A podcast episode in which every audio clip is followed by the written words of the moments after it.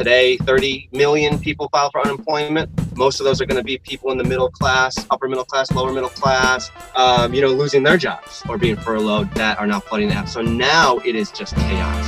Have we been kind of tricked maybe tricked into selling ourselves out to these companies for the efficiencies? You know is that the right way? And I, I think you know right now that's not the main message but it really should be and it's a hard message to consume because no one really wants to take any ownership over this. Even the people, the, the, the companies that are doing it, you know, they gaslight in the media and, and blame everything but themselves. The, the model is get as many people doing the task as possible, uh, hook them in with high pay, and then pull right. the rug out underneath them. And when their pay goes down, put out these huge referral bonuses ranging from anywhere from $50 to $3,000 in some places in LA and San Francisco. So now you're like basically getting money stolen from you and paid back, maybe if you get your right. friends and to do the job. So you see, it's like a pyramid scheme.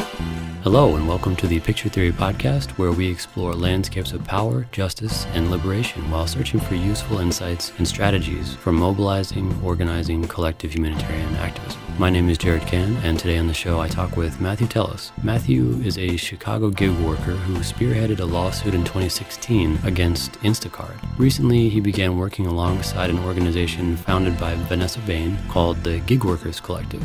As always, if there's someone you want us to bring on the show, send me a message at mocha, M-O-C-H-A, Los Angeles at gmail.com.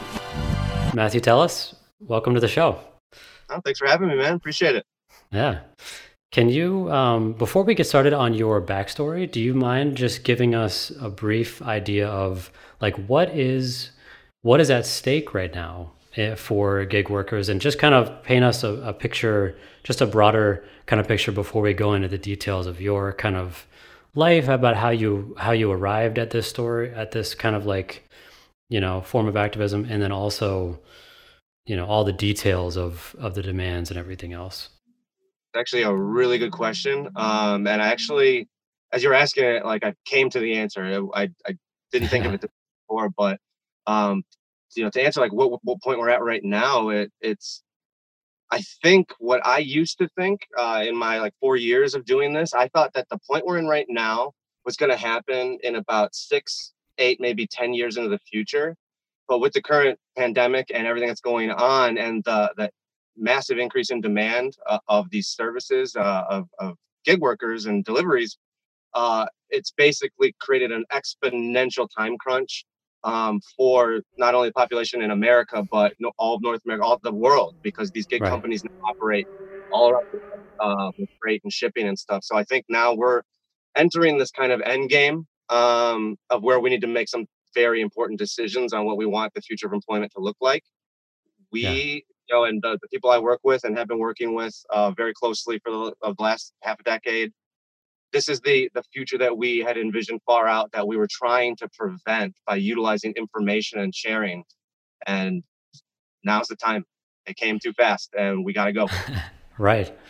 So what are some of the pressures that are okay first can you kind of paint a picture of who are the key players just for someone who you know obviously a lot of people are kind of in the midst of this but when they when they kind of listen i'm just i'm just want to see if we can paint a picture of like you know who are the key players? There's there's obviously amazon but there's there's a bunch of smaller ones that uh, you know it'd be nice to kind of get a sense of what um, what are all the different ones that people some of them people are already shopping using instacart um, or other platforms but can you just familiarize us with the kind of key players and what that looks like on a day-to-day basis like what are the uh, uh, yeah i hear you definitely um, yeah. well you you started with the the heart of it. It, it is all Amazon. Um, any action taken in this industry or in the world right now, business wise, sales wise, media wise, is all based on what Amazon is doing.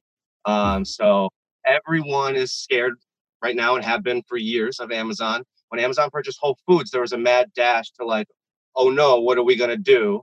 Grocery stores, some online uh, retailers, you know, didn't really have the infrastructure to set up their own delivery services to compete with Amazon, and we're fearful that Amazon was just going to swallow them up, which is exactly what is was going to happen. We're, we don't know yet.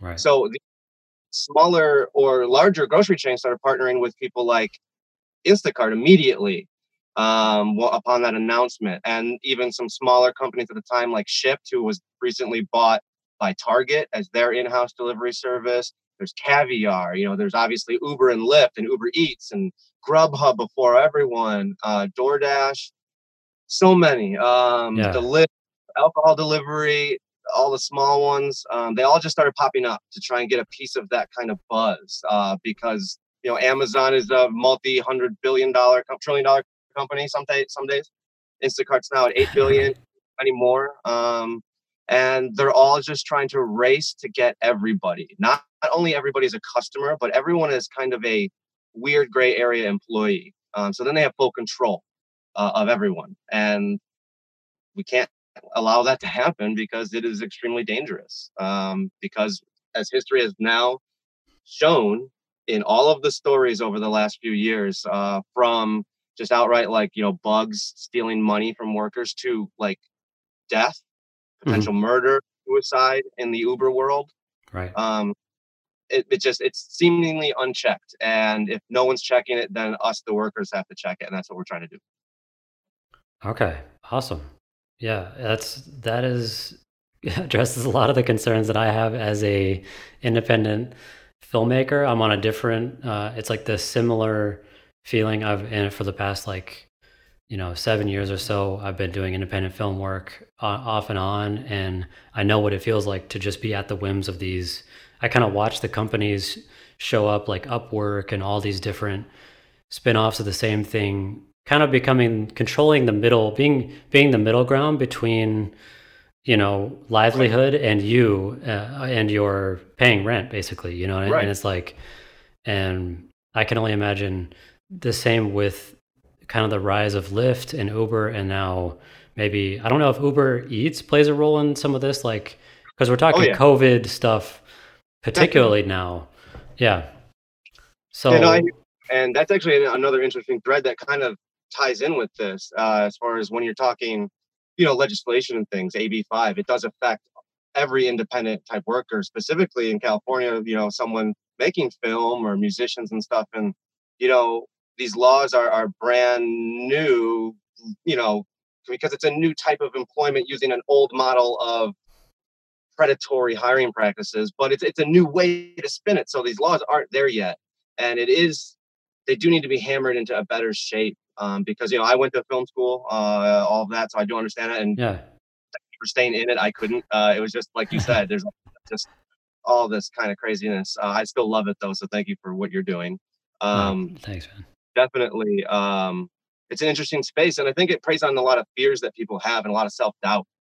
Uh, as we found with newer companies that are popping up in the shadows um, that are doing it the right way. One I work with personally is called Dumpling um, with my friends uh, Joel and Nate out of Seattle. They kind of sprung out of all of this negative stuff they heard about these other apps and and what they're really doing and have been doing actually quietly over the last almost two years, two and a half years is Mhm. instill confidence in the average person in their community to, that you do have the skill set to go out and, and help your neighbors, help the elderly, help the immunocompromised right now. And and that's what it is. You know, I think what happened was in the early 2000s with the, the Silicon Valley craziness and these influencer culture that we've built now is that people are preying on those fears and and they're trying to instill this fake confidence in people that I call kind of like this hustle culture, you know, Gary Vee and all these people, and even back to Tony Robbins and stuff, where it's like they're selling words to people that people can't utilize on their own or believe that they can and then go home and don't do it.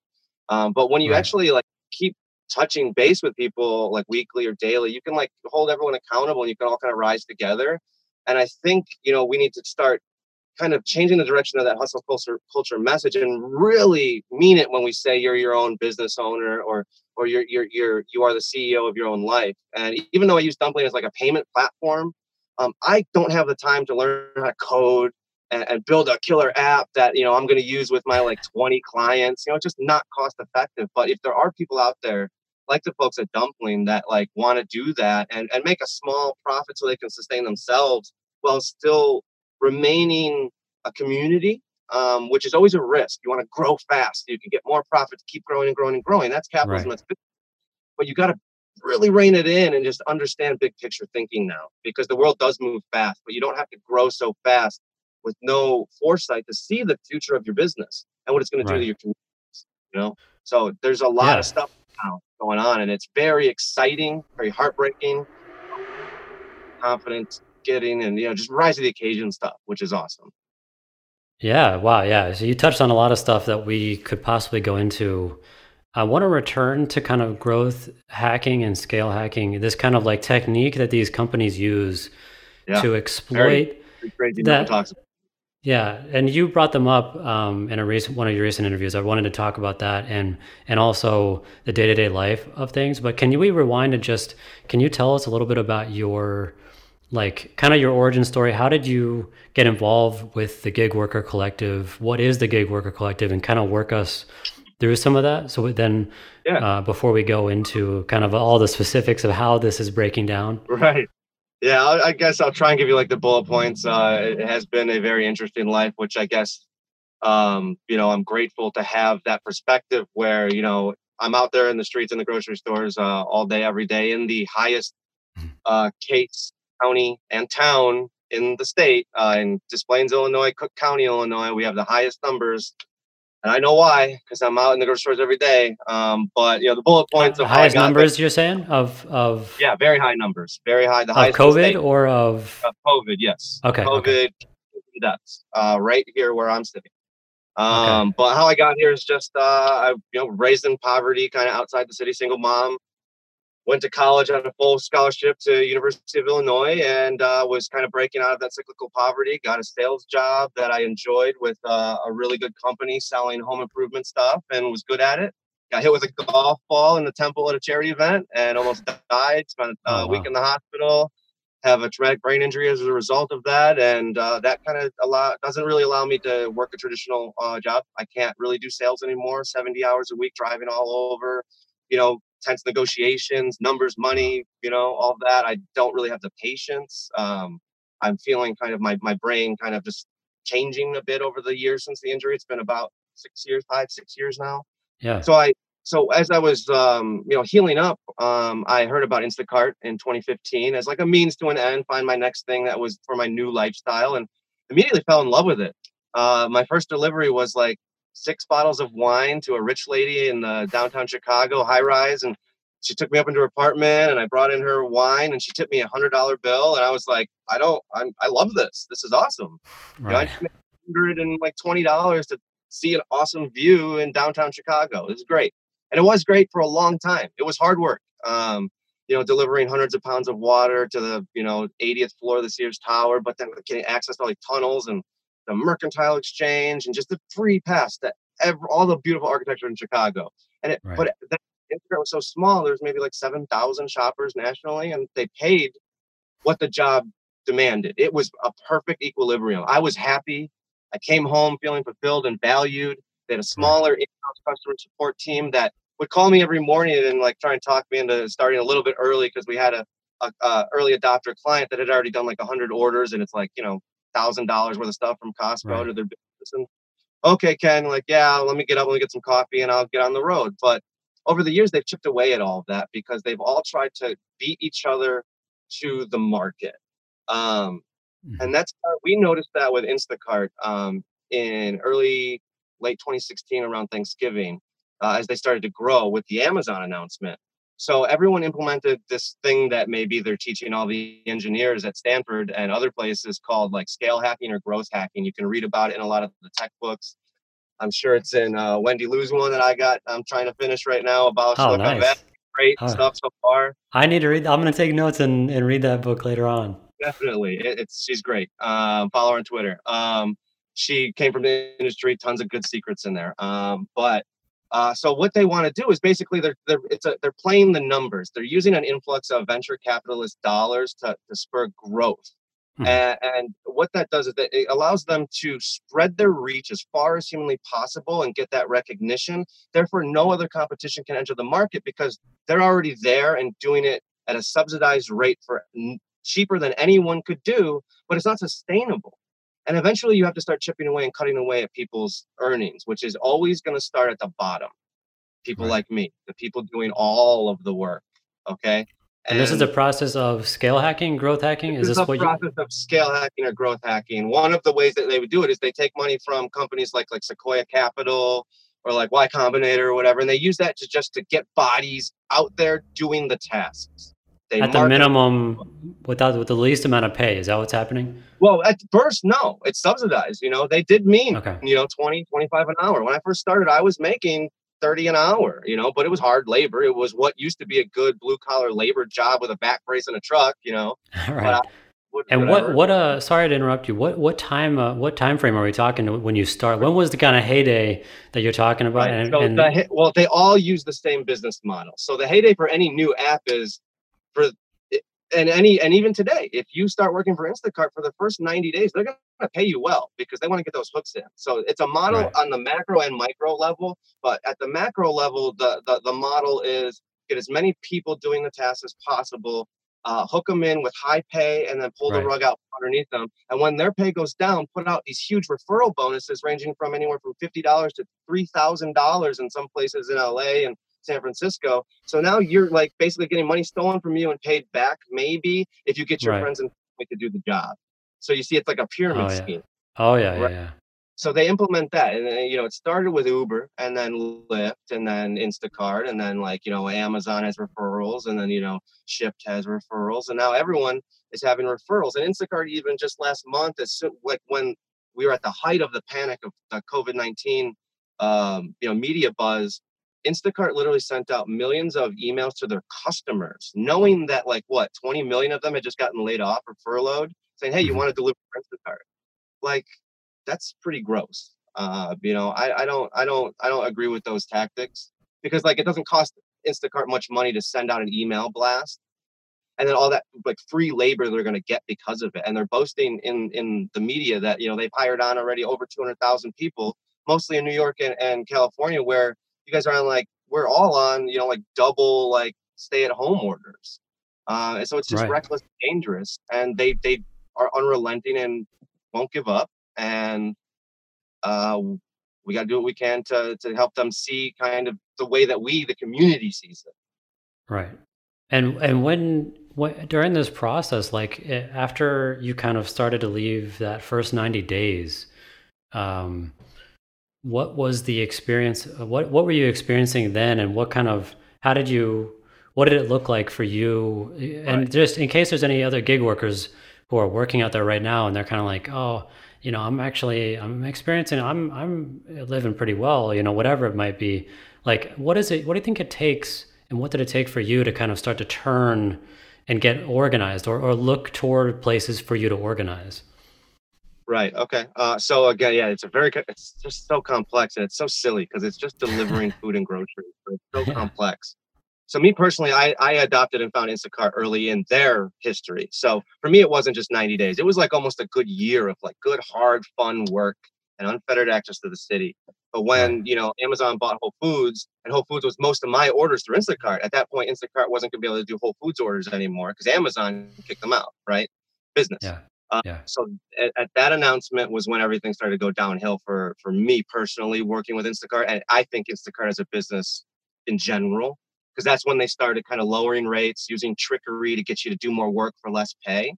Um, so that's with any app. So like you know that's why we're kind of really keeping this new dumpling delivery app kind of really close. I'm I'm working with them, uh, uh you know, not on a on a paid basis, but just as friends because I love what they're about and what they're doing, and, and just kind of trying to be that angel on their shoulder. Maybe sometimes they're devil, saying like, "Hey guys, what's our what's our main goal? Let's let's Let's not follow the, the model. And as far as I'm concerned, today we're good and they're awesome. And I'm so grateful to to be able to use it as opposed to a, service like Instacart, which is now too good, big for their own good. Um, but for anyone okay. joining the app, um, it's always going to be that rose-colored glasses for the first 90 days because it's literally baked in the model.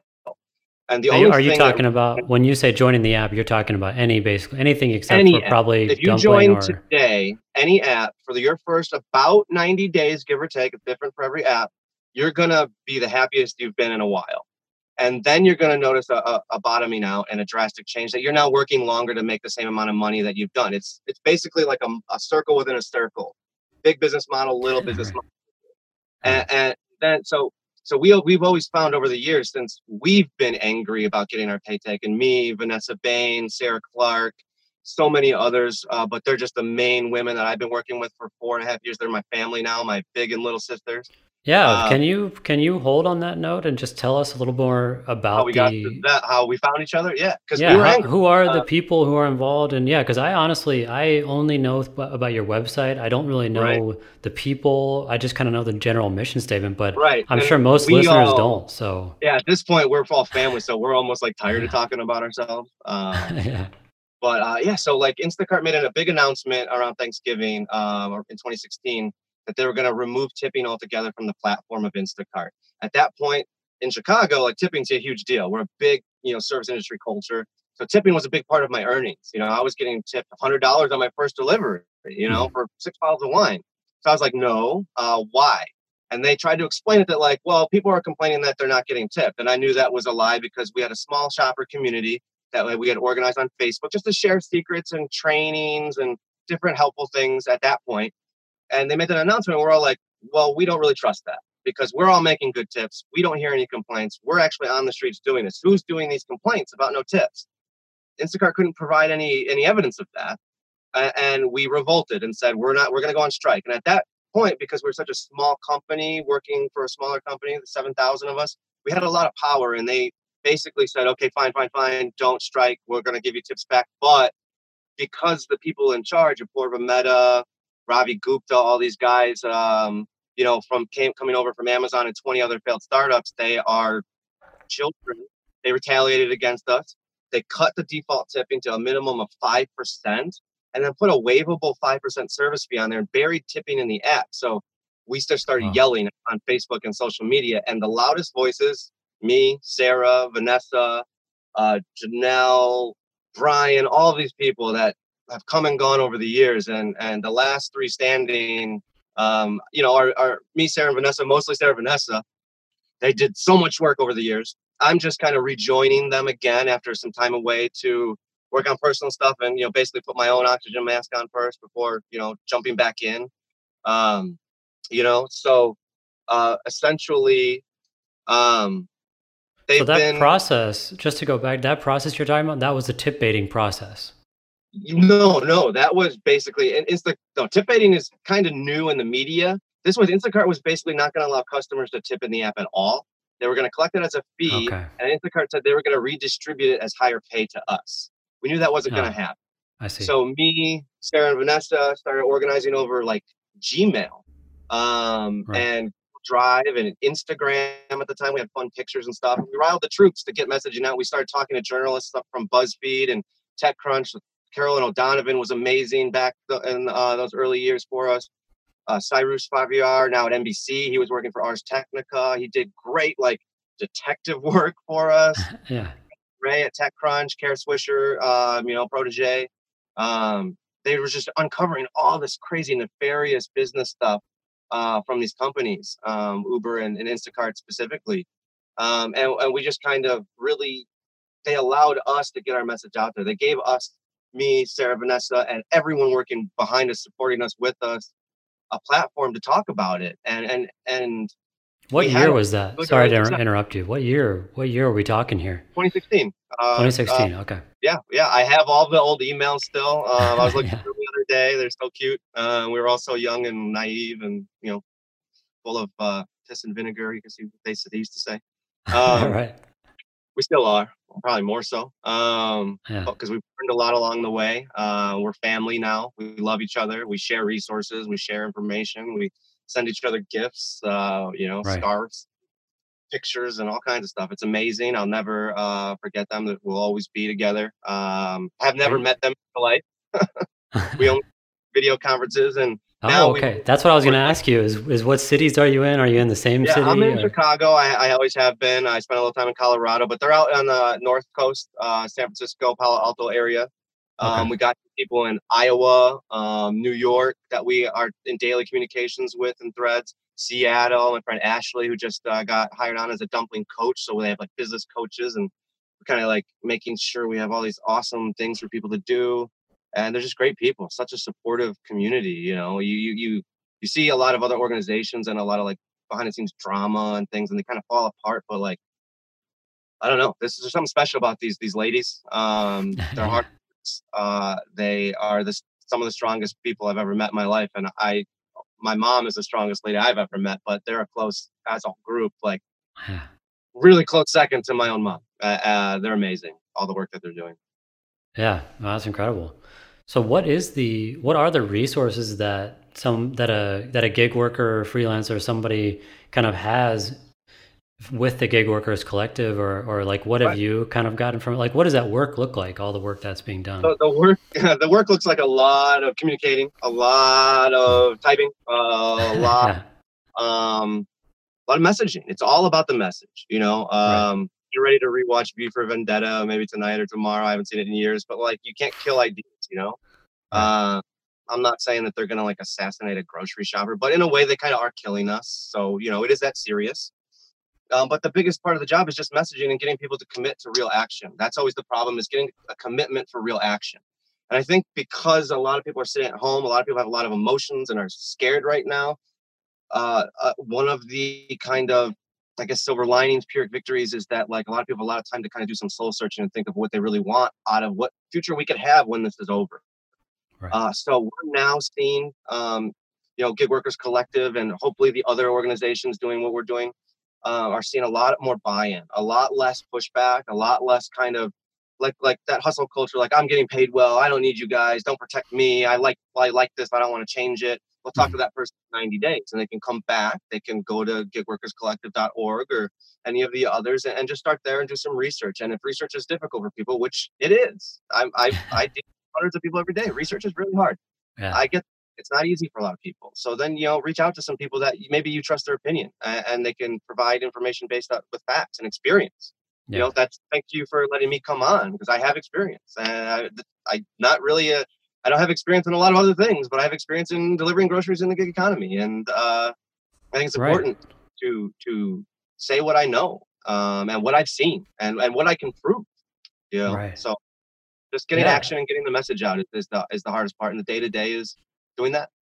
Yeah, I was shocked when I when I saw your interview. I was like, wow, there's a, there is a you know there is a part of a resistance going on and organizing in this space of. I mean, obviously, are you familiar with the freelancers union at all? Uh, heard vaguely, yeah, um, definitely familiar. Um, I don't know much about it uh, myself, but I just know that that's I've, I've always kind of known. Okay, that's one of the resources out there for this kind of in between economy, which is now it's not just in between. It's it's becoming, especially with the COVID pandemic, we know that a lot of people.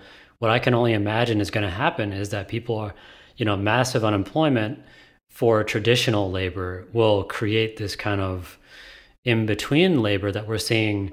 That you know, in between the tradition solution and is already the solution's Yeah. already out there, though. You know, Right. like like the solution is give people the personal confidence and, and a little bit of a push and skill set. Let them set their own rates. Let them choose their own clients, and we can all kind of create that like not so much like barter communistic socialistic society that people are fearful of, but like, hey, I'm good at delivering groceries. You're good at doing this. Like, we all in our little community kind of do, do these services for each other at a fair rate and, and that's how we need to work you know it's not working like, like me getting my rates and my clients dictated from an algorithm that was coded by someone from an area that doesn't even know my lifestyle or my customers and like again Right. like a company like dumpling if we keep them as they are and allow them to grow within reason as demand grows with like a microscope and make sure that you know we're not talking about trying to sell ourselves up for advertising dollars or customer data and trying to sell it for billions just enough to have a comfortable life you know? Like with not crazy stress that you're going to starve to death or be homeless. You know what's the number? 77000 um that's com- i don't even make that. I'm comfortable but i live in this van. Uh you know that's just i'm i'm weird. I'm lucky like that. I love it you know? Yeah, yeah. um again that, that, that's speaking from i got definitely a place of privilege. Um you know i get that um but you know I, I just think that there is a right way and we're going the wrong way and we just need to get the message out that I, I mean, i i is it a good or a bad thing that everyone's going to be in the gig economy in the next now to five years? I thought, like I said at the beginning, eight years maybe. Uh, objectively, it's neutral, but as it stands right now, it, it's it's a bad future, man. Um, but th- there are already models for a good future if we can't prevent it from happening. So, like, we just need to be 24 7 every minute every business decision these apps make or a, a potential new app down the road makes They have to it literally, it has to be a minute by minute decision of where are you at? What are we doing for our communities? What are we doing for our frontline workers? And how can we utilize and work together to have healthy growth while supporting everyone in a good, like symbiotic relationship? It's possible. I know it is.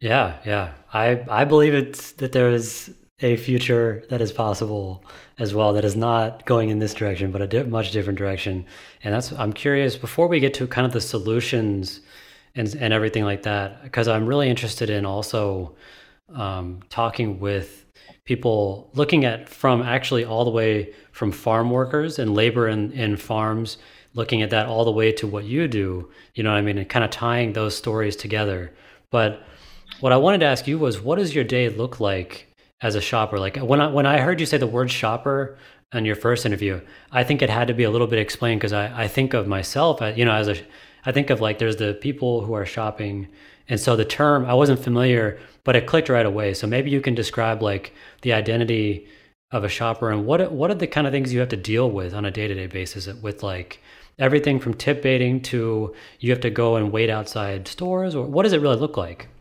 right so um overall, what the job is is hopefully exactly what you do when you shop for yourself. You make a list, you put your shoes on, you, your car, you get on public transportation, you go to a store, you walk up and down the aisles, you you know do your thing, you grab your items, you go wait in line at checkout, you bag them up, you get in your car, you get on public transportation, you go home and you consume them. Right? That's grocery shopping. right. For most people, right? So that's that's the job. It's as easy as that. Uh-huh. But what happens with these apps is this weird control kind of issue, a numbers game, algorithm becomes a mathematical equation. And granted, yes, everything can be distilled down to a mathematical equation when we're speaking in the macro of the universe, but we got human beings, feelings and personalities and likes and families. So we can't think of it that way. So what a, a day in the life of a current Instacart shopper is going to look like is they're going to wake up and they're going to open up their Instacart app and Instacart's going to say, hey, you have 10 orders that you could choose from. It's an on demand algorithm that, based on your location in a zone or an area, they'll offer you up to 10 orders with the full pay listed for you, where the store, what store, uh, not where the customer lives anymore, which is very dangerous, and also a tactic they use to get you to just say yes without knowing where you're going. And then how many items, units, and then what the tip is on that order for a total amount that you would make if you chose to accept this order. Let's say you accept this order. Average order right now is going about $32 but it's like 45 items which is 45 unique grocery store things and like 100 units which is like multiples of that same item. 100 so units per or, average per order yeah about yeah people are trying okay. to you know get everything right now because and that's kind of the best thing to do like don't hoard but get like two of everything or three okay. if, if there's space so you don't have to keep going out right putting your risk for shopping that's kind of like what you should be doing um, so that's kind of an ideal. It's ideal for it not to be a bunch of tiny yeah. uh, orders. Well, ideal would be to have all the grocery stores go dark, have the federal government subsidize deliveries for every single citizen in uh, America, and only allow experts like myself to go in and out of the grocery stores and the grocery workers already in there to be able to do it ourselves and be paid a living wage to do it for our communities. That would be the ultimate goal. we could have been doing that by now if we had started four months ago, and we should have. But you know, whatever. Uh, no, no, I, I, so I am. I want to hear your vision on that too. I, I'd, um, but I don't know if you want to transition there yet. but I, I really like the specifics you were talking about there. They're kind of like dollar amount of an average order people might see. You know, yeah. Uh, so yeah, back to what, the day to day of an Instacart shopper. We'll finish that. Yeah. Um, you know, they'll they'll pick an order. Let's say it's for thirty five dollars. Twelve of that is from Instacart, and the rest is a tip from the customer, which is a percentage based tip based on what they ordered. So if you can't get all that stuff, that tip goes down or they can remove it altogether within three days of you delivering the order, which we're seeing an increase in because people just want their deliveries. They have so three days get, to decide whether to give you a tip. Yeah, yeah. Well, to, to to edit it, to take it away or add more. Mostly, it's to take it away. Wow. Um. Okay. So, uh, one second here. Um. Sorry, your audio got a little weird for me right there. Oh, my bad. It's a little vague. Can you? How's um, it? How's it sounding now? Um, it's good. I can hear you. Um, so okay. So the the Instacart shopper will accept an order with like a lower payment from Instacart. The rest will be made up with a customer tip. And it, you go to the store. Mostly, you'll be waiting in line to get in if it's you know they're they're doing social distancing. Uh, I've seen lines anywhere from two people upwards of hundreds at, in Trader Joe's at Seattle. In Seattle, uh, Instacart doesn't shop at Trader Joe's, but you know people, there's lines there that long. Uh, Costco, they're going in like at off hours to shop. There's long lines at Costco still. But you'll go, you wait in line, uh, you'll swipe to start delivering and you'll see the items and you'll just shop the items trying to you know stay six feet away from everyone in the store and the grocery workers and you'll go to checkout you'll wait in line you'll get the groceries bagged or bag them yourself you'll pack them up you'll go to the customer's house and hopefully put them on their doorstep um, and not like hand them but you know companies like instacart and other other delivery companies they don't provide people with the necessary training to like do these the proper way in today's times as far as the proper ppe we're seeing instacart's ppe they sent out broken, damaged. It's not PPE. It's like cut T-shirt, and so it's very dangerous, basically, for for new people to start doing this right now without doing their due diligence. And like I said, it, a lot of people just unfortunately don't don't have access to good research or don't think that they need to do it or you know believe face value what these companies are telling them or they just don't have the time to research it which is understandable. Everyone's stressed right. um and, and that's kind of how things that's kind of how this kind of like oppression and kind of this you know whole mess happens is that you just get this panic and then the workers kind of get pushed to the side. And what can you describe a little more about the the protective equipment for yeah yeah so and i called this a couple weeks ago um instacart and the other gig companies have never been known for doing really the right thing or like giving the full effort to help people that aren't in the corporate offices so uh, we kind of knew that you know they weren't going to initially do anything for us because we technically are independent contractors, and to them, if they were to help us, it would be like treating us like employees. So ultimately, they're just thinking of from a legal standpoint to cover their own butts.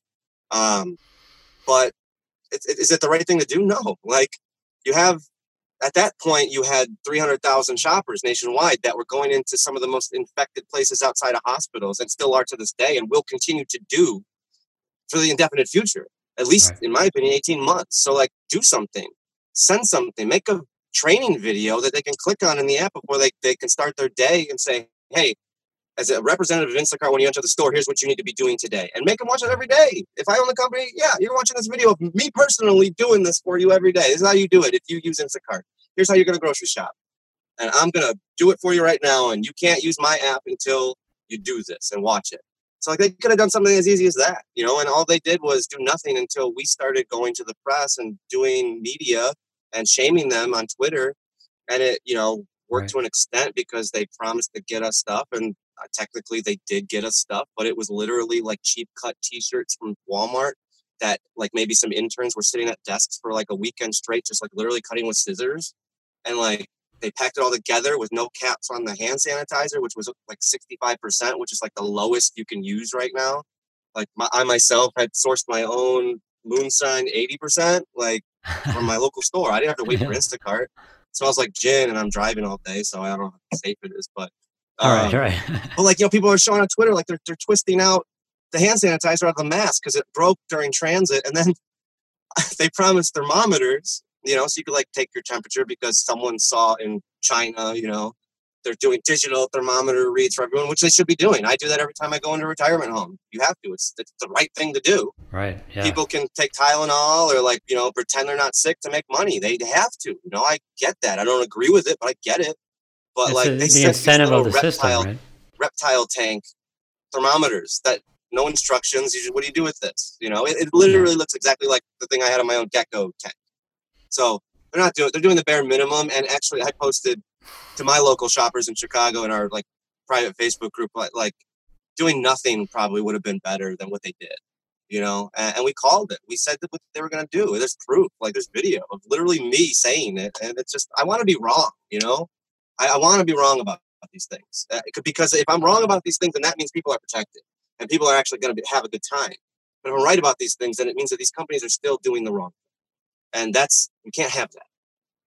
So right. that's like the day in the life of an Instacart shopper. They just sit all day looking for batches, and it's cutthroat, and there's people running scams, and doing it in teams, and there's whole families out doing it, kids with no masks in the grocery store. There's people that drive in from like Gary, Indiana, you know, Michael Jackson's hometown. It's like known for systemic poverty. They drive through the city into uh, the affluent suburbs of the like the North Shore to deliver groceries with their family, and it's like heartbreaking. And they, they don't have access to PPE. And, and in Chicago specifically, we're seeing in the South Side and in, in uh, Northwest Indiana, where the, that's the highest skyrocketing cases of COVID infections are are, are African Americans because they don't have access to PPE and they don't have access to proper health care. And and then Instacart's going to go and prey on these people for seven dollars an hour or less. Right. It's just at that point, it, it, it's it's criminal to me. You know, these, these, are this is my community, this is my city. Uh, I'm not the only one that feels this way. Uh, and if me saying this like helps someone else who's maybe better at this than me rise up and do it, please. Like we need everyone to be aware of this because people are literally dying now. Uh, you know, we don't have the numbers from Whole Foods because they're not union, but like grocery workers are dying. Uh, Instacart isn't doing them any favors by right. by hiring everybody to just go in these stores and and carry this virus as potentially sick people or asymptomatic uh, super spreaders like what got Seattle. No one's no one's no one's calling bullshit on it. There's no oversight. Uh, the, I mean, some of the governors are stepping up. Even mine, Governor Pritzker, you know. But like, get someone on Instacart, man. Like, there's 200,000 new shoppers in here, and they're like getting into fist fights in the parking lot. And I have managers at my local Mariano's like coming up to me with the corporate number like, hey man, like I saw you on the news. Can you call corporate and tell them what's going on with these new Instacart shoppers? They're ruining our lives. Like, wow. And like, what do you do? Like, I can't. Like, I don't want to prevent people from make earning a, a living in in a pandemic and a potential probably depression. But like, we got to do it safely, and and we need people to stand up, and we need people to, to call bullshit. We need people people to to to to to yell about it. I don't know you know, it's, it's just it's heartbreaking. I get worked up about it because like it's oh, literally oh, yeah. all day for me. Um, no, this is hard. this is really, yeah. You know, you've put a really kind of you have a pulse on exactly what it looks like and the. Can you hear me? Okay. No, it's like I don't know. I got I had a phone call and then like the audio kind of went weird. Kind of went out. Okay. Hold on. Uh, I don't know if you want to talk about that stuff a little more yeah, if, if no, you're comfortable. I mean, like this is all like like we were saying, this is all connected to not just like you know food delivery or groceries. Like you you we had talked about um like you said in videography world, you know, there's different services that you you put your stuff on there and you're working to get the highest rate while the customer is trying to put your rate down. It seems I I haven't used them, but it sounds yeah. very similar to the business model gig economy. And you know, I, I guess you know what we had said. It, it um at least at the end of the day, the question of personal ownership of have we been kind of tricked, maybe tricked into selling ourselves out to these companies for the efficiencies? Uh, you know, right. the efficiency of not having to find your own clients or or anything, and just like basically just mindlessly say yes to work. You know, is that the right way? And I, I think you know right now that's not the main message, but it really should be. And it's a hard message to consume because no one really wants to take any ownership over this. Even the people, that, the, the companies that are doing it, you know, they gaslight in the media and, and blame everything but themselves they blame us, you know, like, well, we, we're just a platform. They choose to work for us. They don't have to work for us. I, uh, I mean, if you are going to get kicked out of your place in a week or two, like, and you, you're not running to the mall to get a job to sell jewelry right now. So like, what other options do you have? So it's like, right. it, it's a too, you know, like it's, it's, and, right. and we have to try to find a way to give the folks that feel like they don't have another option to not sell their, their labor for such a low rate and to be tricked into doing so. And, you know, I myself, you know, I feel like, you know, I had worked for Instacart for three years when it was terrible. But again, I, I come from a place of privilege where I don't have kids. I don't have like a crazy family support. I don't have property or house. I live in a van with my awesome partner and my dog, and we just deliver groceries and and mess around. You know, like we we don't want much out of life, but some people do want a lot. They want a family. They want a house. And if there's someone like me who's willing to do this job for like just enough to have a nice, comfortable life, then like that should afford, you know, textbook if we're going back to what America was founded on, you know, you know, capitalism. Like if I'm willing to take less to live and be okay with that, you know, then someone else should be able to make a little more so they can have a kid, you know, to take my extra, you know. And that's the kind of what I'm trying to do personally. And like if other people can just like feel that that they can have the confidence to do that and not want, want, want, and you know, want that that that eighth yacht or whatever. Like, you know, people are right now quarantining on their huge mansion yachts or something. I saw like oh yeah, a lot of people that don't want that, you know. And, yeah, this is the billionaire class that obviously Bernie campaigned against, and that kind of runs is the right wing nationalist, uh, hyper nationalist, you know. Kind of, you know, I mean, this is this ties into the white supremacist kind of movement that's happening right now, and you see it happening. They're railing against the idea of, of, uh, of all of these ideals of social practice that are like that are uh, you know that are happening. We've got socialism for the billionaires, but we've got this right. kind of hyper competitive, hyper uh, rugged individualism for the rest and of us. And if you're aware of it, it's it's fascinating to watch it happen to like us, you know, our neighbors, you know, our some of our family members, maybe, you know, it, right. it's just like, but uh, you know, ultimately under that fascination is obviously a panic and fear because you know.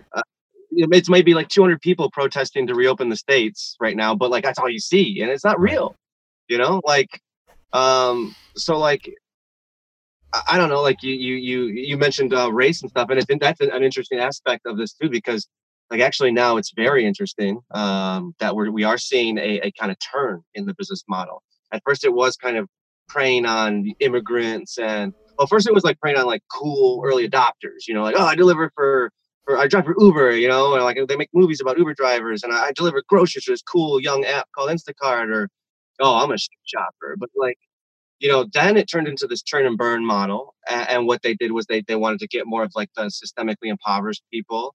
And when they ran out of kind of that and uh, and couldn't pay them low enough, then they then they brought in the, like immigrant workers.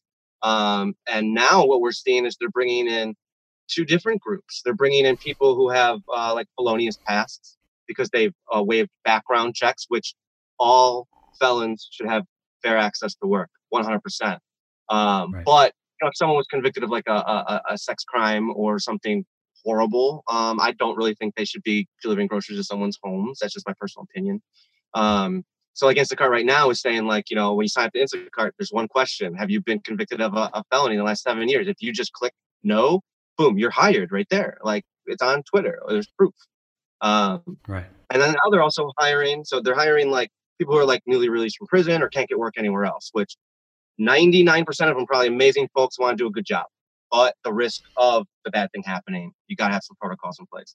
The other side of it, we're seeing now just today 30 million people file for unemployment. Most of those are going to be people in the middle class, upper middle class, lower middle class, upper lower class, which still exists. I'm part of it.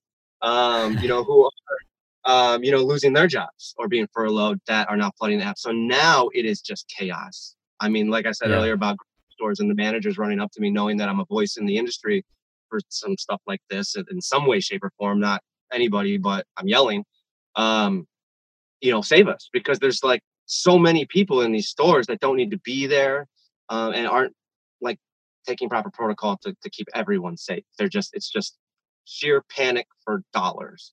Right. And this is the perfect time for kind of voices like yours to be in the front of the conversation, I feel like, because we're going to have to confront this idea of all the things that this COVID crisis has has really that we're already in crisis, but now it just accelerated them. And I feel like what your what the gig workers collective is standing for, at least from my perception of it, is like that we've got to rethink what what do we mean by labor? What do we mean by uh, whether we're organized as as workers, even and it, and I think this premise of like people are already against unions in traditional workplaces, but imagine now the workplace has transformed because of all the, you know, because of the internet and technology and all that stuff. So my question is, what does it look like to you? What is it? What is a possible one possible path that you can imagine? Is it the unionization of gig workers? Is it you know what is it? What are some of the things and the strategies to get to that path as well? So great question. Um, I've, I've done because this is let's just like run wild. Um, so as far as like for organizations like Gig Workers Collective, you know, professionally, um, ultimately it boils down to we just want these to, to be able to hold these gig companies accountable to do the right thing and put some verifiable, objective numbers and data and proof that they are without any spin on it. And that is we want fair pay, um, not just like market rate because you know delivering a sub for Uber Eats is not like delivering 600 pounds of groceries. You know, you can't do really market rates. These things are very different. Um, you know, protections for now and when this is over, protect your employees, your people that make you your money. Right. Um, and ultimately, you know, obviously the, the, sick pay protocol, um, you know, specifically for right now. But ultimately, you know, we want we there's there's there's two different groups, which is what makes kind of statements like this a little bit dicey because I don't claim to speak for every single independent contractor, gig worker in the country or the world. Um, yeah, yeah. Just speak from your own per- perspective. Yeah, some want to be employees, some want to stay independent contractors. But I, I mean, I personally, I it's it's very nuanced. So where I'm at personally, I would like to see just burn it all down, start something new. You know, I, that's the kind of guy I am. I don't think we, we have good bones. I don't think we have good bones uh, in what we got going. And now, when you say burn it all down, can you just of, you feel free to go into that? You know, just right. like what does it look like? No, what is no the hyperbole? It? How what does yeah, that look like? Um, what what that looks like is just um, get the awareness out there and motivate better like use use the tenets of capitalism against them okay so that's kind of what i'm trying to do by helping dumpling for free is giving them all of my information because i like them. I like the guys i i know them i talk to them on the phone every week i love helping them they help me you know? Uh, that's how i'm being right now. Can you describe you know? sorry to interrupt you again um, can you? I just want to before we go too quickly on this part. Mm-hmm. Can you describe what what makes dumpling unique? What is dumpling even? Because I think right. most people uh, probably well, don't know. That, well, dumpling is right now the best answer we have to your question is what does the future okay. look like? And the future, I believe, right now that is possible and sustainable, yeah. and the most ready to go for stage is dumpling, which at the end of the day, I've started looking at it a little differently. And I've been there from the beginning when Dumpling actually was started as kind of like a glass door for the gig economy. We had a large group. We have a large group of Facebook on Facebook of in, uh, of Instacart shoppers, and um, a guy from Seattle uh, named Joel uh, Shapiro and his friend Nate uh, Deanna came into the group because they had saw some of our media and read some of the articles about what Instacart was doing to us at the time, and we're like, that's crazy. We want to help. We created this like website. It's like Glassdoor, but for just the gig economy. You guys want to help us utilize it and put your opinions out there? And we actually have a meeting with Instacart, um, you know, just kind of see how we can work together. And they took that meeting. Instacart doesn't really do meetings like that anymore. And Joel and Nate came back from that meeting and said, "Holy cow, they're not going to change. They don't care. Um, they're just focused on them, not you. So we're gonna we're gonna regroup and we're gonna come back." So like a year later, uh, Joel reached out to me. Uh, well, a couple months later, Joel Joel reached out to me and said, "Hey, hey, buddy, we're uh, we're we're pivoting and we wanted to create a competitor app." Uh, Joel and Nate had done Instacart just to see what it was like, and we're like, "This is not the way to do it." And I then I built a relationship with Joel over the next year and a half. You know, having like sometimes monthly conversations with him about you know what what the average worker would need to be successful and happy uh, delivering groceries or whatever um, in the industry that you know more and more it seems like we, we can't prevent so might as well be prepared for it. Right. And so he started he got a little small team together still a small team like like seven people uh 10 people still amazing um doing so much work i don't know when they sleep but uh little bare bones app like i was one of the first people to sign up for it i got my first client like two years ago i don't even think to this day she still knows that she was the only one i was shopping for for like a year uh, oh, wow. yeah. the card because like you have to market yourself with it. It's just basically just a payment platform. You know, okay. it allows you to put in your rates. You know, uh, mine right now is ten dollars to shop for you anywhere, and then have a default setting of a twenty percent tip because I come from a waitress waiter family. That's fair to me for risking my life.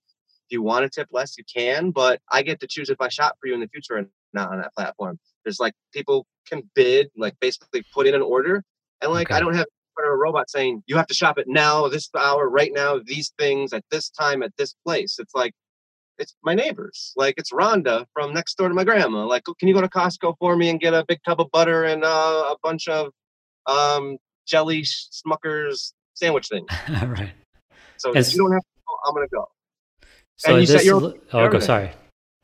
Yeah, yeah. You set your own rates. You do everything, and you even you you know uh, and I haven't had to do any marketing because Instacart is basically marketing for me by failing. It's right now about three to five days out on Instacart delivery. So it, it forces other people to look for alternatives, which is basically like the tenets of capitalism, right? Like you, you are not the best anymore. You can't get access to it, so you want to seek out something that is good or better and does the same thing and uh, at a better rate.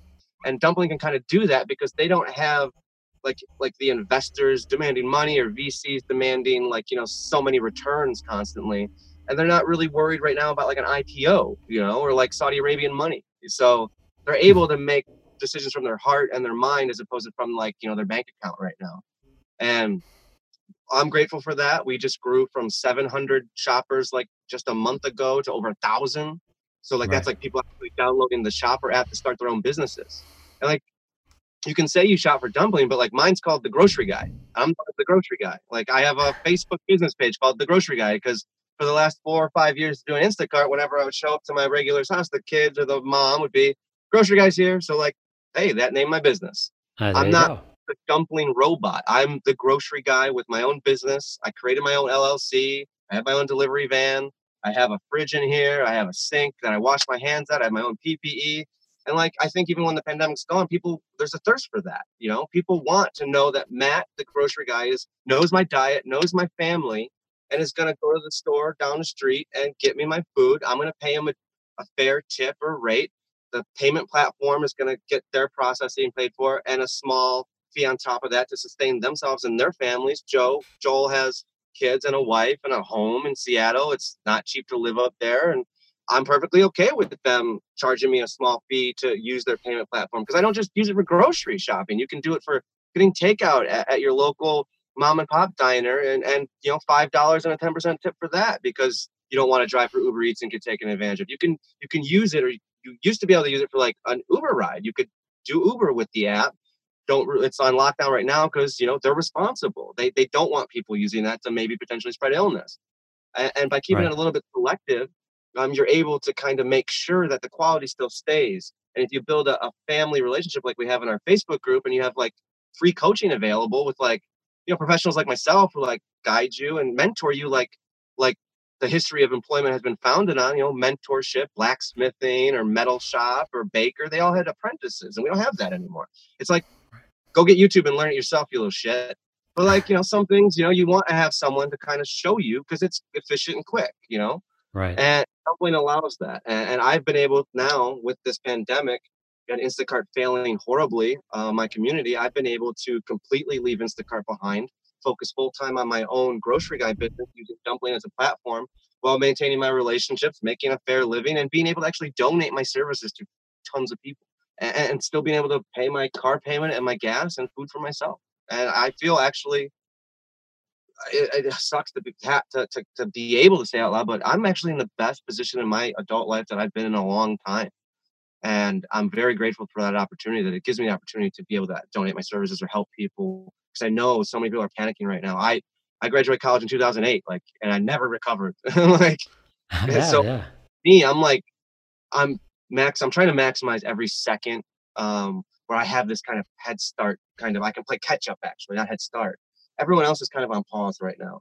That's allowing me to play catch up to the rest of the world. And like I kind of mentioned earlier, like put my own safety mask on. I've done that, and now it's time for me to to use my skill set to help as many people as I can within reason. And uh, you know, I think dumpling and that model of employment really allows someone like me and others like me to thrive and do that. Um, so that's the future that I see that is possible right now, and because we're yeah. doing it, I'm doing it every day. You know, uh, I have I'm I'm booked out a couple days in advance already, and people are already putting reviews on, and I'm in all these like you know m- wine mom Facebook groups. Like there's this local guy, he can get you whatever you need, and like I feel like that guy in like World War II that like can get you the steak to the front line. You know, I have like extra paper towels that I pick up when I can, and then if I can't get them for a customer that day, like here's some paper towels I was able to find. I bought eight of these hand sanitizers, you know, because a local distillery is like pumping them out. And I know that like my grandma's not gonna be able to go up to the North Shore to get it, so I got her one and threw it in with it. And now if she needs to go to the, get her mail, she can use hand sanitizer or something. And I guess right. do that. Like you, you go in, you get the groceries, you throw them at the front door, you run on to the next one. It's like a numbers thing.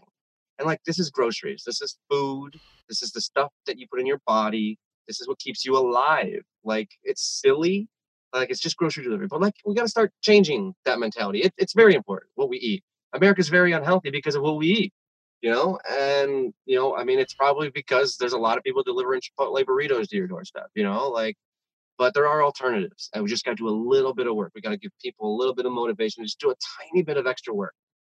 Um, because we have, I think, myself included, we've gotten a little lazy uh, since since the 80s, since the computer, since the personal computer, especially since the smartphone, since the you know now now now now now. Let me see the story. Let me see the story. We got to just take this as an opportunity, just slow down and decide what we want. We have a minute right now to do that, and we should take full advantage. I'm trying to do that, and I, I think others can can do it. If I can do it, anyone can do it because I I'm I'm terrible. that's no, that's a, that is a really great, powerful recap on just kind of your thoughts on where what's possible in the future of of the gig economy. And I wanted to um, ask you what like as far as so just in in a possible future where we want to keep getting away from these big companies that are that are pushing pushing against our rights you know what i mean? What do you feel what are some strategies that you think that could be possible for connecting different people that are in your same position? That way and let me just contextualize it because i feel like what happens is usually is like a walmart or an amazon comes in or then an instacart kind of follows. And people always see it as oh this is just a temporary thing i don't need to stand up and organize with my fellow you know laborers you know i mean my fellow coworkers because it's it's just temporary. We're not going to stand up for it. We're not going to organize, and therefore we're never going to get any demands met. So maybe um, my question to you is really how what does the future look like where even if dumpling let's just say or a company like dumpling you know they they kind of do get the hooks in you and and it feels good but then what if something a policy changes whether right. it's surveillance tactics whether it's tips right. whether it's personal freedom and autonomy and you do have to unite for some reason Mm-hmm. How how could you? What are some strategies that your fellow or advice you could give to your fellow gig workers? Right. Well, uh, yeah, I don't pretend to live in a dream world. Uh, I don't think that yeah, you know, yeah. we're going to have like a utopian society ever. It's just not possible. I've met too many fellow humans. Uh, you know, we're, we're, messy. Um, I'm not perfect. Um, but you know, you you had kind of mentioned in there that personality type that like this is temporary, and that's always been historically kind of the, the toughest nut to crack um, because people have so many false kind of beliefs about not only just like society, but like just ingrained values from like, you know, birth, their parents, whatever, their social class. And a lot of people do think that like a lifestyle like this is temporary. My, my, me myself, I carry carried a lot of shame uh, in those later years of working for Instacart because, like, you know, I went to a good school. I have a college degree. I think I have a pretty decent head on my shoulders, and you know i'm out here delivering groceries to like potentially like people i went to high school with that like you know used to smoke weed all day and throw rocks at trains and like i'm now delivering their groceries so like you know i get it um and I don't, I don't know. I don't. If I did Instacart like right now after this, I, I would still feel that shame because there is a, there's a stigma attached to it. Um, and I think you know we can change that stigma. Uh, you know, I think there's a lot of pride and value. I, I because I'm doing it under my own name my own community, I do feel a huge sense of pride. And because of the circumstance of the environment right now, people are like extra grateful. It's like to feel that extra gratefulness is really good. You know, there's a value to that.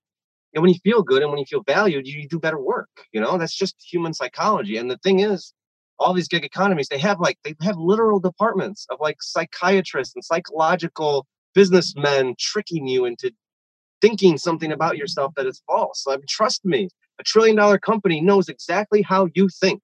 You tell them every day with your clicks how you think by choice and sometimes not by choice. So um, I, I think just, you know, we need to get people motivated that there's a lot of self worth. You know, we gotta we gotta build them up, give them skill sets. Don't let them fall through the cracks because we've had a lot of people falling through a lot of cracks over the last 50 years, you know. It, it hasn't been a great a great country for a lot of people who, who look a certain come from a certain area. And you know, I think a, a, lot of this has uncovered a lot of those those like existing festering wounds that we've always had and that we may always have to address and carry with us. But right now is the time to kind of speak up and say, "Hey, I'm here for you." You know, like I'm going to protect you. And if you don't want me to, I'm still going to do it anyway because here's what I've learned and what I know and I know this to be the objective truth. You know, this is it's it's facts. Like your here's how much they're paying you. Here's how much you're working. Like it's it's it's it's just objective predatory tactics and I, I think you know uh, the more people hear about it, the more people will be angry, and and the more experience people have with it, the faster they get angrier and then actually do something. Again, going back to the hardest thing we've ever done is getting the messaging out. You know, it's easy to, to type away at a keyboard on Twitter and Facebook, but actually get out there and do action. Right now, don't do that. You know, don't get out in the streets. I mean, you can like from a distance if you want, but safety wise, obviously. So take this time to like learn a skill set or reach out to someone like me uh, on Twitter. I don't hide, you know, I'm available or, or read. And uh, at that point, then there's really no excuse. And, and then at that point, if you're still not on board, then it is up to people like Vanessa Bain or Sarah Clark or these other just amazing people in the industry. Um, you know, uh, Wendy Liu, um, you know, uh, Mike Isaac writing an Uber book, or, or you uh, getting the message out with your podcast and your documentaries, or Meredith Whittaker talking about the AI. You mentioned mentioned, you know, when we when do you think Dumpling may come for your your, your data and stuff? And right. you know, we have a conversation. I might be okay with you know some of the data. You know, I give them data every day. Like here, here's what to do with the app. Here's what you know people are selling. Here's the stores that maybe you should offer on your app in my community. And they're like, cool, because that helps me. That helps my customers. It helps them. But you know, and they're aware and they know who they're working with because I don't again hide who I am. So like I don't think Joel ever like the founders or the CEOs will ever try to do anything malicious without first maybe having a conversation with me because I think if they did something objectively terrible to me or the, the community that I shop with and try to help every day, like they know what's coming. Um, but we're friends. I hope maybe that won't happen. I don't know. I can't predict the future. But right now I have faith in them. But that could change. Um, but right now I'm fully behind it, and I'm fully behind the future, and I'm fully behind, um, you know, not going back to the the norm that we had based on predatory psychology and our own personal laziness. You know, right? I just I don't, I don't want to go back to that. I don't think many people do. Yeah, for sure. Yeah.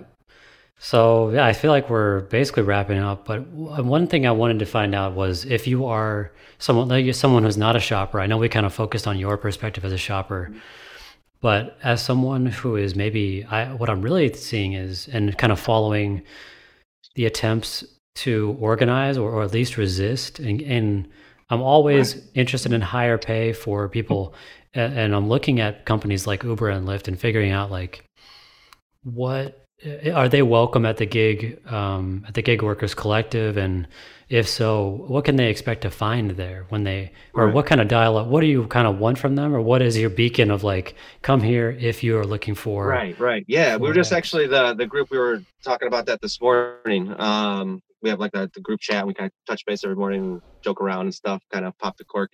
Um and it was a question i had for for vanessa and sarah was like okay who are like how do we how do we join forces? How do we like, you know, Captain America this stuff or, or yeah. Captain Planet this stuff and and and just really get the message out, like streamline it, you know, get put put personalities aside, put like who's gonna talk on this, who's gonna be in this newspaper aside. And how do we just get like the leaders of these things, these different groups together and say, here's like just the bare bones, you know, let's let's not get into little nitty gritty stuff that historically everyone always disagrees over and I think like we now have this opportunity because we do have like free time um, to do that.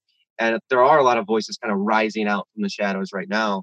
And I think that's like the next step is like now, okay, there's an org for everything, you know, the Uber drivers and, and Instacart workers and, and, Shipt shoppers. And now we got, you know, Chris Smalls at Amazon and all the other Amazon uh, workers, Minnesota workers and warehouse workers. And we're all now popping up on these islands. And we always knew those islands existed. You know, Uber were Uber drivers were some of the first to kind of really get active. And that really motivated me. And I think I speak for Vanessa and Sarah, you know, the Uber drivers in New York and some of the ones in Chicago here, Lenny Sanchez, um, all of that. And I think now a lot of that kind of fuzz and, and, and fog is cleared and we're seeing these like strong leaders speaking up finally because a lot of us have nothing to lose, you know?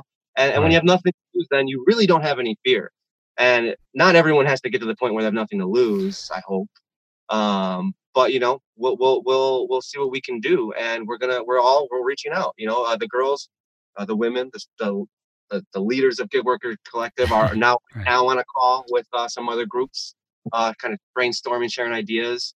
Um, and there's more calls in the future later today. Everyone's kind of super busy, just trying to trying to connect with each other and just share the stories and find the find what's common um, because like you know uh, an Uber driver really doesn't shouldn't care. I mean, they should care about all of it, but like then, but for them to take the time to get the nuance of what it is to deliver Instacart groceries, really, I don't expect them to do that.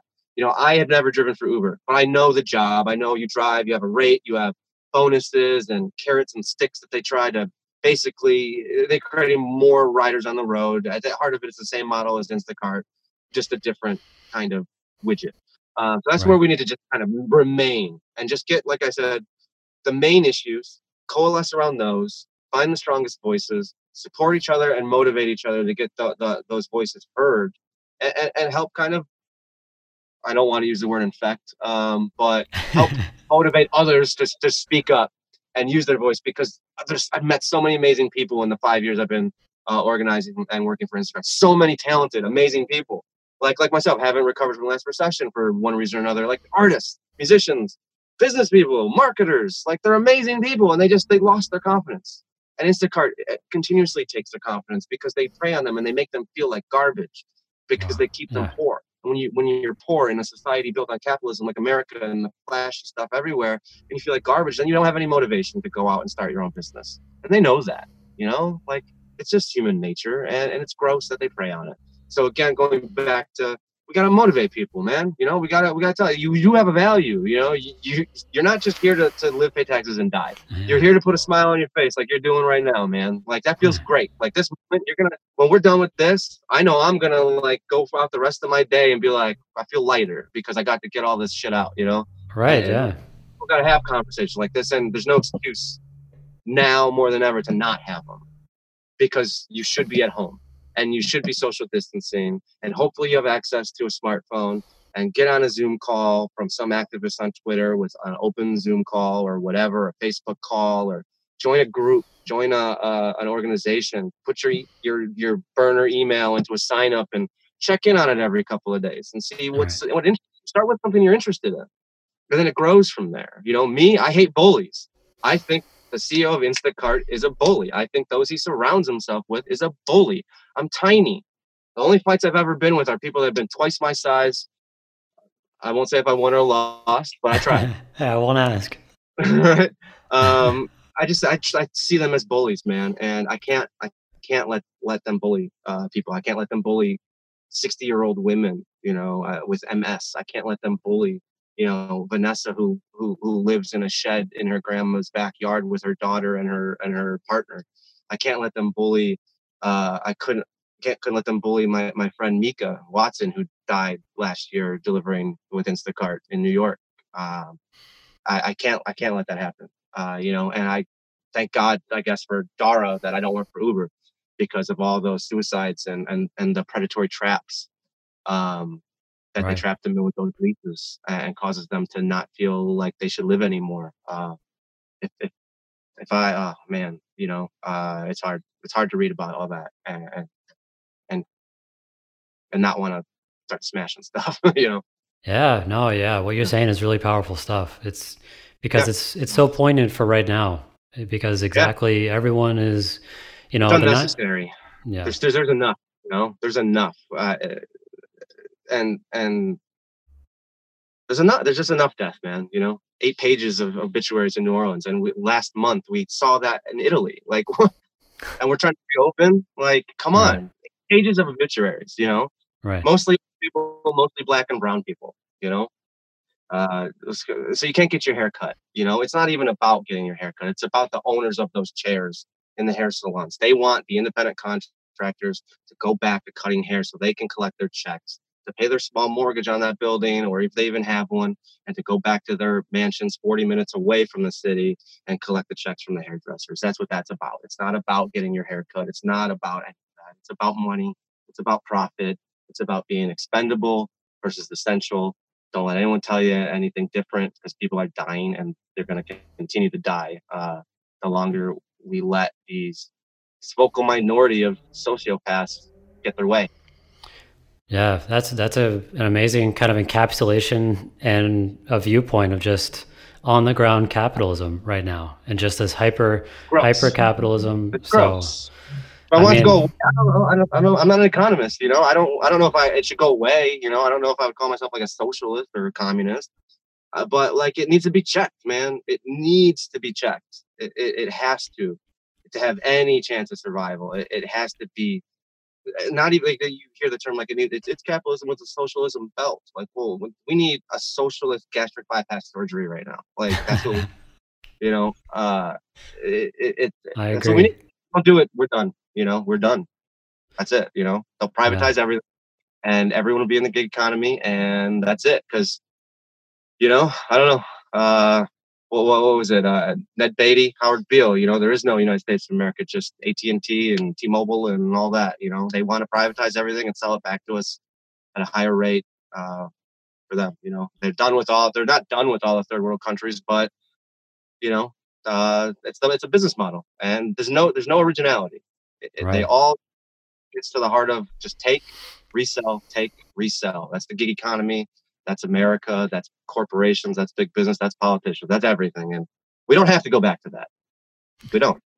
Yeah, I agree. I agree. And I really appreciate everything that you've kind of, all the ideas that you kind of put forth and you're kind of adamant and committed to the cause. So I really appreciate that. Uh, yeah, I feel like we're, oh yeah, yeah, go ahead. Like I, I don't know. I, some days I wish I would, I wish I, you know, it's, it's like you wish that you could stop, you know, like, uh, sometimes it, it, it's hard. You know, I, I, think I almost lost it like twice during this. you know, emotional. so it's taxing. Yeah, no, and, uh, there are some days I don't want to say like you know commitment. You said commitment to the cause. You know, realistically, man, there's some days I don't want to get out of bed. Uh, you know, because it's just heartbreaking. Uh, but yeah, like I said, you know, uh, rise to the occasion, man. This is rise to the occasion stuff. Let's do it. You know, we're gonna do it. So you know, definitely thanks for, for for everything. You know, thanks for the great questions. You know, some of the stuff I said, you know, I, I don't know, it, it just that's just uh, came out. just comes out. Yeah, you got some great solutions in there. But before we wrap up, um, just a, one last question for you. Uh, I remember you you showed me a book earlier. I usually just want to ask, what is one? It could even do one to three or something like that. Uh, books that you'd recommend for people to dive into that you are enjoying right now. What what kind of books are bringing you joy right now? Ooh, okay, so I got three. Uh, I got Perfect. three. The first, and this is the um, Tribe a really good book on like how we interact and how we how we act as a species, right? It's by like Noah Vera. I forgot the name, but it's called Tribe. Tribe Small book, short read, Tribe. Is there Basically a goes over like the history of how we've created society and how we operate within a society and what we could do differently. Um, okay. So that was a book, and that helps me kind of understand not only my point of view from a worker, but like helps me understand like the business side of it and like how we can use social structures to actually kind of all get everything we want. It's just a great kind of, you know, reset on why we make the decisions personally that we do. Uh, second one, I think anyone can read who isn't in the gig economy, but it will really hit home for people in the gig economy and even definitely people in the tech industry, you know, that are actually like employees, you know, the ones that get to go to the office. Um, super pumped by Mike Isaac. Um, that's the paradigm. That's the that's the model for all these companies not only they're like what you see outwardly in the PR statements, but in the job, but also behind the scenes, the curtains. Uh, like I said, I came from a sales world. I know the personality type, uh, so that's why I think I'm pretty effective in in fighting them. Is because I saw it firsthand. I participated right. some of it. Um, you know, fortunately or unfortunately, the universe didn't want me to do that anymore, and the golf ball thing happened, and now I get to use those skills for good. Uh, grateful for that. But you know, super pumped by Mike Isaac. Really good, easy read to kind of just let you know the personality of the type of the owners of these companies and the people who make these decisions. And like you know, like uh, that will help you kind of understand why like sometimes like even shame doesn't work for them because they really think that they're like the perfect prototypical supervillain. Like Lex Luthor, he thinks he's doing the world a service. Right. So they're really they operate from that from that psychology, that personality type you know they they they there and there is rumblings and you you read about like this fake left leaning kind of liberal ceo or founder but really at the heart of it they're like Ayn Randy and libertarian right wing really people you know? Right right. This and is kind of the whole narrative of google facebook amazon etc yeah, yeah. Is, i mean it's just it's a hardcore republicanism uh, really. You know joe biden is like a more of a republican and Barack Obama may have been more of a moderate, and like Bernie Sanders is actually like an actual Democrat, and you know we're just pulling that whole scale to the right, you know, right? right. And we got to call bullshit on it because eventually now everyone's right. right. You know, there's a name for it. I'm not smart enough to remember it, but it exists. That's what's happening. Um, Neoliberalism so, you know, is that what we're thinking of, or no? Well, I mean, yeah, yeah, that's a big section of it, definitely. you know, a neoliberal is obviously an old-fashioned Republican and so forth. It's just obviously all being tugged to the right, and we got to tug it back left because we right. got to care about Yeah. You know. um, and then the last book, I'm only through like the first 20 pages. I'm sorry, Wendy, but uh, Wendy Liu's Abolish Silicon Valley. Uh, it was just uh, released this week. I ordered it from my local bookstore. It's got an amazing cover. I, am such a design guy. I love it. Oh um, yeah, that's great. You know, real yeah. cool. So Wendy Liu's Abolish Silicon Valley for the listeners. Yeah, yeah. So I'm really enjoying that. I'm looking forward to finishing it. Uh, she actually uh, drank the Kool Aid early on and joined the the tech world as a as an engineer coder, uh, female coder. So like you know, very hard space to exist in. From what I'm reading, I would never know what it's like. Um, I imagine the toughest thing in the world, but uh, and she kind of like experienced it all firsthand, and you know decided to kind of change her perspective on it because she saw kind of behind the curtain and knew that that wasn't sustainable and it wasn't the best model. And now she's kind of started her own kind of stuff, and uh, hopefully has a bright future um, you know, helping uh, us kind of survive. Uh, yeah. So, yeah, those are three. Good stuff. Perfect. Thank you so much. Yeah. And just to wrap up, is there, can you just point people to where they can find your work and just kind of get involved for yourself personally yeah. and also um, the Gig Workers Collective? Yeah. First up, uh, you know, uh, go to gigworkercollective.org. Uh, uh, you can find that at the website or on uh, Twitter. Um, right. We'll link to that too. So? We'll we'll also I'll put a link in the yeah yeah yeah, well. yeah and then the links here. Um, brand new, just kind of getting started. We we were just a ragtag group for years and finally decided to kind of go above board. Um, but if you want more of the unfiltered stuff, uh, you know that's I'm kind of you know not associated with gig workers. Uh, you can go on my Twitter and just follow me at Matthew Telles, and that's like a, a more of an unfiltered look of my day to day life and my potty mouth and my opinions on uh, a lot of the people in the industry. Uh, and just trying to shame them into doing the right thing uh, or call bullshit on their, their decisions. Uh, you can get a lot of information there. I like to repost good information too that's not my stuff. So uh, start there and just do some research. Perfect. Well, thank you so much for coming on the show today. Oh, thank you so much, Jared. It was so much fun. Uh, thank you for getting me thinking in a couple different directions. I uh, got an exciting future ahead of us, a lot of hard work, and we're going to need all the ideas we can get. So the questions were great. Thank you for taking the time. Uh, you know, it, yeah. it is a very weird topic to be discussing at length. Like I said, man, like it's so nuanced and so crazy that you know, someone to take the time. It's, it's awesome. Much yeah, i feel like I've learned so much too, just to be able to explore these ideas right now. So it's been super useful.